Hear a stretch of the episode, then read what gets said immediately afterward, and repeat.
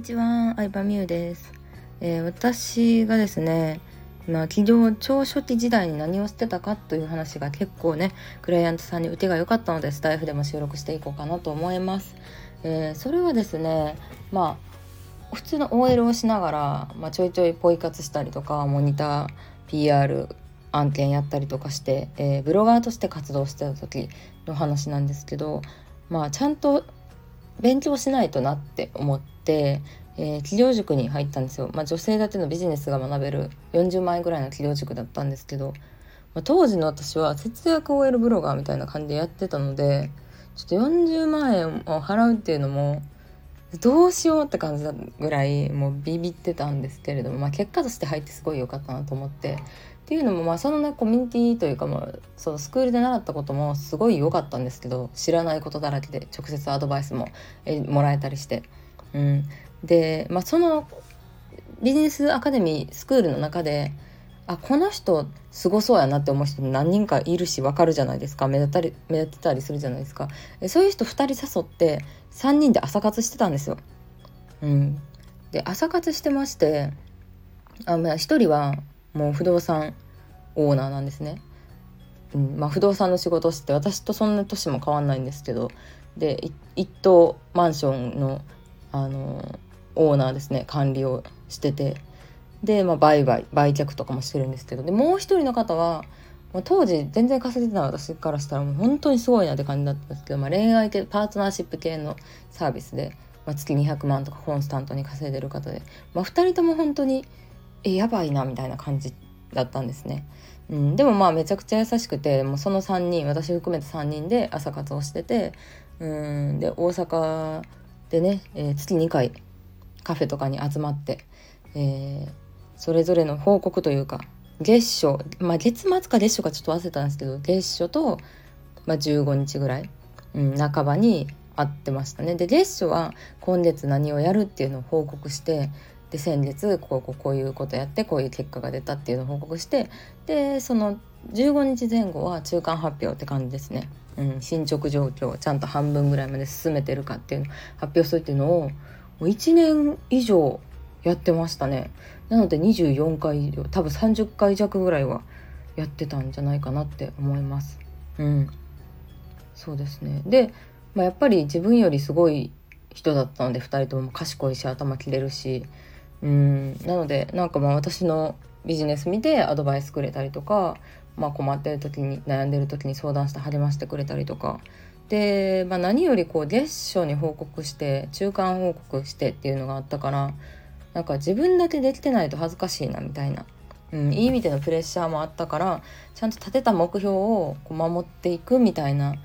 うん、自分の中でのルールというかそういうなんかルーティンみたいなのもその朝活ですごいできたなって思いますね。でまあこれ音声なんでちょっと話すんですけどぶっちゃけその企業塾はすっごい優秀な人だけが集まってたかって言ったらまあそんなことでもなかったんですね正直言って。うん、大体50人か60人ぐらいが参加してるっていうコミュニティでまあでもその中でなんとなくまあ、すでにビジネスを確立させてる人とかもいれば教室業とか社長業とかでやってる人もいれば、まあ、結構ほとんどがもう本当にゼロからスタートみたいな人も多かったんですよ。もう何もブログもしたことないとか、うん、これから本当にゼロから始めるっていう人も多くて、まあ、その中でうんなんかもうゼロから始めるでも、まあ、真面目にやってる人だったらいいんですけど、まあ、いろんな人がいまして本当になんか講師の悪口じゃないですけど講座に対して反発的なあの意見を持ってる人とかもいてうんなんか大人でないなと私はちょっと思ってしまったりもしたんですけど、まあ、でもそういうなんだろうなちゃんと関わる人を選ばなあかんなっていうのはすごい直感的に思ってしまいましたね。私自身はいいなと思ってで、まあ、参加した後も満足してたのでうんまあ、同じように満足してる人と関わりたいなっていうので、まあ、声かけたのがその2人だったわけなんですけど、うんまあ、でもその2人と、まあ、仲良くなれたというか関わり持ってて今でもねたまに会ったりとかしてるんですけどもあれから4年か5年ぐらい経つんですけど、まあ、お互いちょっとずつ状況が変わったりとかしてでも会うたびにうんまあちょっとずつですけどもう成長してたりとかなんか新しいこと始めてたりとかするから話してても面白いですね。うん、なんかずっと同じ話をするとかずっと昔話をするじゃなくてなんかお互い今の話をするのが私はすごい面白いとか楽しいですね。うん、こんな新しいこと始めてんとかなんか前言ってたあれやねんっていうのは失敗してんよ実はとかまあいろいろあるんですけどまあそうそうそんな感じ。で、うん、コミュニティのね活用法っていろいろあると思いますけど私は、うん、コミュニティの中であっても関わる人は選んだ方がいいと思いますね。いいと思うしでも逆に言えば同じコミュニティに入ってるとかねっていうな免罪符じゃないですけどこう話しかけやすい共通項があるわけじゃないですか。だから同じコミュニティにすごい人いたら、まあ、ラッキーというか、うん、普通にさ SNS やったらさ自分フォロワー1,000人ぐらいでさ誰かがさフォロワー10万人とかいたらさもうそれでなんか上下関係じゃないですけど声かけづらいとかあるじゃないですか。逆に何の接点もなかったりしたら、うん、でも同じコミュニティにすごい人がいたらなんかもうラッキーだから、うん、共通点すでにあるからなんか声かけて話したりとか。まあ、話してねあの相手にされなかった人とかもねめっちゃいましたけどね。うんやっぱいろんな人がいますよ。向こうからしたら私みたいなようわからんやつと関わりたないわってねそれこそ思ってた人もいると思いますし、うん、でもなんかそれでね仲良くなった人もいるしそのおかげで朝活を1年以上続けてそうだから独立そうですねその講座ほんまに会社を辞めるか辞めないかぐらいに私は参加してたんですけどまあ、独立してから朝活はやってて、うん、平日にカフェでやってたからね会社員じゃないですねもう大阪引っ越してからの話なのであの、うん、すごいよかよかったなというかあの独立してからのなんかリズム